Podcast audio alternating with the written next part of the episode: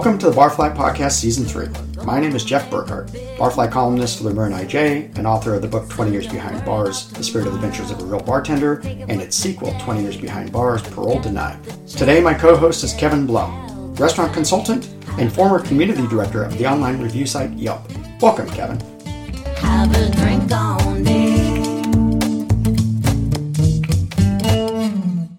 Welcome back to the Barfly Podcast. We are very happy to have H. Joseph Ehrmann back on the program. H is the owner proprietor of Elixir, one of San Francisco's oldest saloons and also one of the most celebrated bars in the country.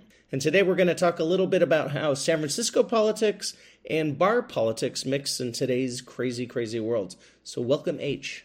Sure, Jeff, you've had your battles like I have. I've come up against the ABC a lot, and they're usually pretty tone deaf. They I always say they're they really kind of run like a mafia because they, they make their own rules, and then when when you push them on certain things, they say we don't make the rules; we just have to enforce them. If you want to change the rules, you have to talk to your to your legislators, and then you know, and they change the way that they enforce the existing rules based on politics, and so that it's really hard to navigate around them.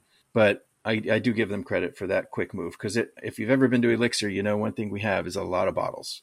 so I carried a, a, very big whiskey inventory with a lot of rare whiskeys, and and I've been collecting for 18 years now. So I just started selling off inventory, and people bought. And as you know, we had the bottles, and then we could make, sell cocktails. We started selling cocktails. You know, I had Fresh Victor, so we started in 2014, Fresh Victor, and we start we launched as a consumer product, and we were selling in Draeger's and stores like that, Mollie Stone's, and it was doing well. But we were in a 32 ounce bottle, and we decided in 2018 to go down to a 16 ounce bottle because our our mixers mix pretty well two to one with spirit. So three ounces of our Mexican lime and agave, ounce and a half of tequila, and boom, you've got a margarita. The 32 ounce was a, was 10 cocktails, and we felt consumers needed less, so we went to five five to eight cocktails and a 16 ounce. And then we decided to not launch that and stick to focusing on on-premise activity because we were doing really well with Disney and, in Orlando and getting into hotels and such. And so we said, let's not focus on the retail for now. And I had just opened a number of casino accounts in Las Vegas in like February. And then mid March, this hits, and all of a sudden, our entire business had shut down. But fortunately, we had these consumer bottles designed and ready to go. So we pulled the trigger and we launched it.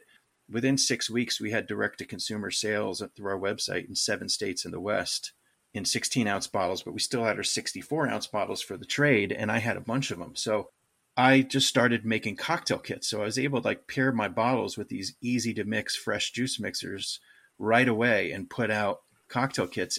Before we had the 16 ounce bottles, I had these 64 ounce bottles. And, you know, at two to one, a 64 ounce bottle pairs perfectly with a liter to give you 20, 25 cocktails.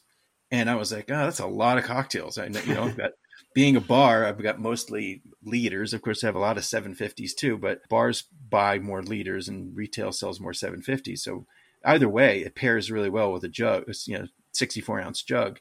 And I was like, oh, these people, you know, people will buy these kits and, and they'll come back every two or three weeks. And as you know, like people started drinking. Yeah. and so I was selling these cocktail kits, you know, a liter of tequila and a 64 ounce of Mexican lime and agave. People come back two, three days later they'd already plowed through 20 or 30 cocktails and they were ordering again. And then eventually our 16 ounce came out and, you know, I could pair, you could mix and match and stuff. So I made all of these different cocktail kits with my mixers. And then I was making other ones too, pairing them up with making Manhattan kits and old fashioned kits. So we really had a robust business in cocktail kits. And a number of my bartenders stepped up to help with deliveries. And so we set up a whole delivery system we were originally doing deliveries, I think, four to five days a week. And then, you know, we adjusted with uh, realizing what business flows were and such. And basically, anytime there was a legislative change of what we could and couldn't do, we, you know, made changes to adjust to that. We could open up, we opened up. If we, we could do to go service out the front door, we started doing that. And I have to give my, my team credit. They all got furloughed right away but as soon as I could bring anybody back, I started bringing back. My my general manager Shay, he came, he helped out right away. I mean, everybody got a break, you know, and, and everybody we of course everybody was as confused as anybody and trying to stay home and be safe and be healthy and not get sick and and so I wasn't going to put any of my team in, in jeopardy. So I did a, a, everything myself up front, and then Shay jumped in and started helping me organize. And, and then as we were able to bring more people into the fold, they, stepped up and they were making deliveries and they were batching cocktails and they were you know we were being very safe and following all the protocols and everything. But we got through it. We survived. We built a, we built a couple of cool parklets and we're still we're still alive. The restaurant business is all about adaptability. The bar business in particular. You never know what each night's going to be. You have to adapt to what the circumstances are, whether there's going to be a busload of tourists that drop off right in front of your place or or you know whatever. So that's one of the things about uh, something like Elixir where it's it's a, it's not actually a large scale operation, really. You don't have how many yeah. employees do you have? Right now seven. Yeah. But back then, 10. You look at some of these corporate places that have a, you know, a hundred people up above the regular day-to-day staff these upper management people. And those people really i think have a have had a much tougher time adapting to this because often they don't know what to do and they can't just turn on a dime like you guys could. Absolutely. And and you know i think that's where we see a lot of attrition in the in the business now. In 1992 i was I was running a restaurant in Washington, D.C. called Roxanne and the Peyote Cafe. It was two concepts in one building. And one night I was sitting there doing payroll and I realized I'm the lowest paid person on an hourly basis in the entire company. I was 22, you know, yeah. and I think a lot of people made that realization like, I'm busting my hump for this company and it's not worth it. And so that's why a lot of those companies are really hurting get people back because people didn't want to come back to those jobs. Who who would?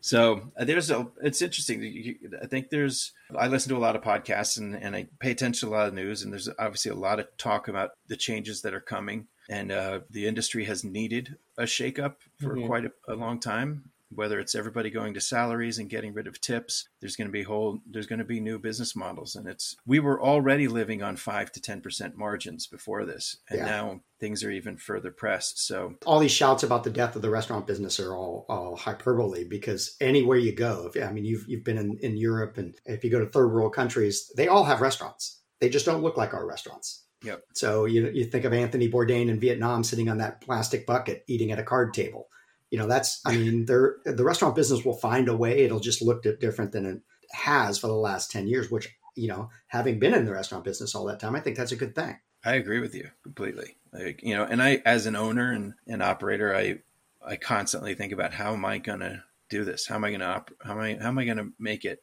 another 18 years and adapt to this and and do it in a way that benefits my team so i can continue to keep loyal people like i have? You know i don't have any ego about being a, a trendsetter or a you know a leader, but I I don't want to be like the, the, last guy to make make the change.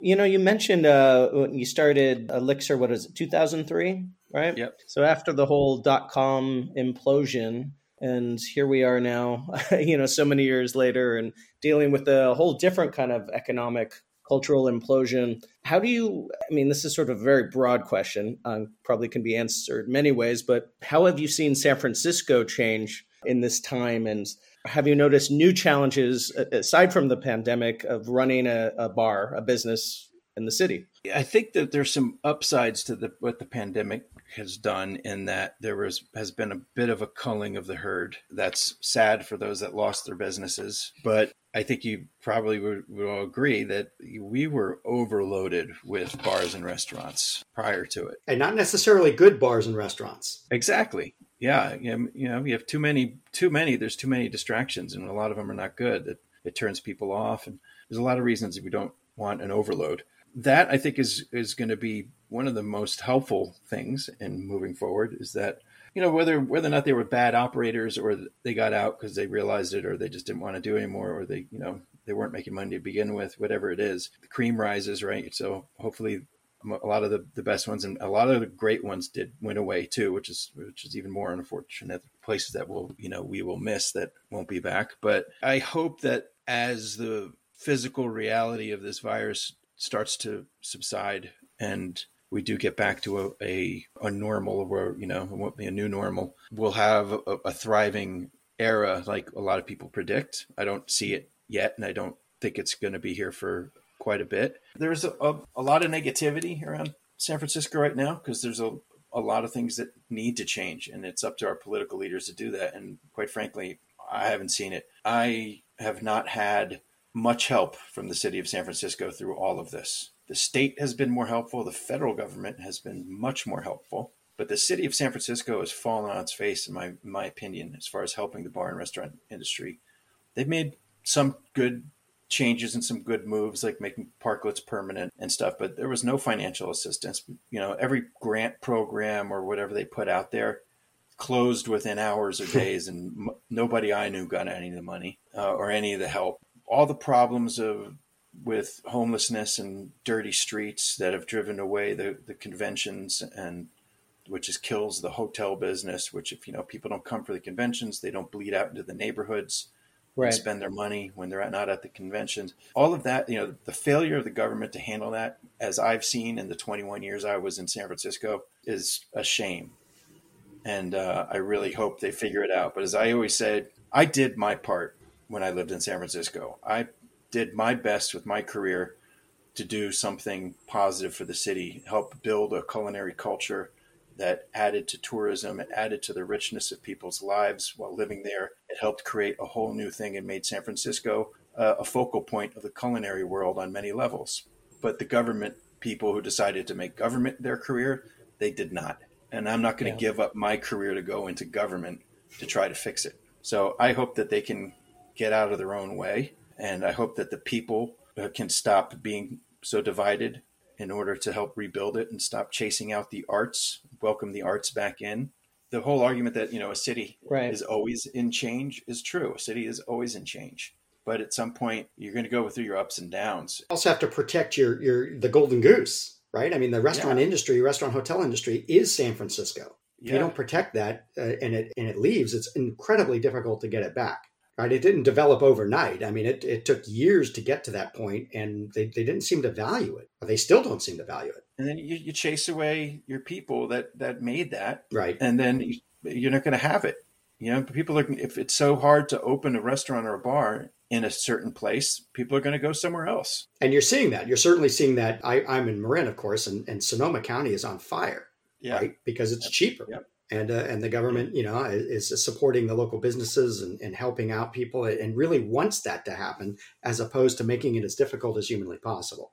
I mean, I left, you know, I left for family reasons, find a, a better place to, to raise my daughter. And Well, you've moved, you've moved out of California, right? yeah, I moved to Boise, Idaho, and I love it. It's great. And I'm not, you know, I didn't come here for business reasons. I didn't come here to open a bar, and I didn't, and, and I didn't sell my bar. And I'm not abandoning San Francisco on a business level, but you know, I'm not incentivized to open more business and and do more in San Francisco. I'm incentivized to maintain my business and grow it and make it better. But to reinvest, nope. I don't see. I don't see why anyone would even move to San Francisco to do that. That makes me sad. Yeah, it is sad. Like I said, the, the whole, I mean, San Francisco, as much as New York, or maybe even more than New York, is certainly a mecca for cocktails and the whole resurgence of the cocktail scene. And uh, it's sad to see what's happening. I- I'm just curious though, H. How do, how do you run a successful bar in San Francisco and live in Boise, Idaho? How do you make that work? I have a phenomenal team, and you can listen to all the business podcasts and read all the books you want, and it's it, it all comes down to that. You know, I've got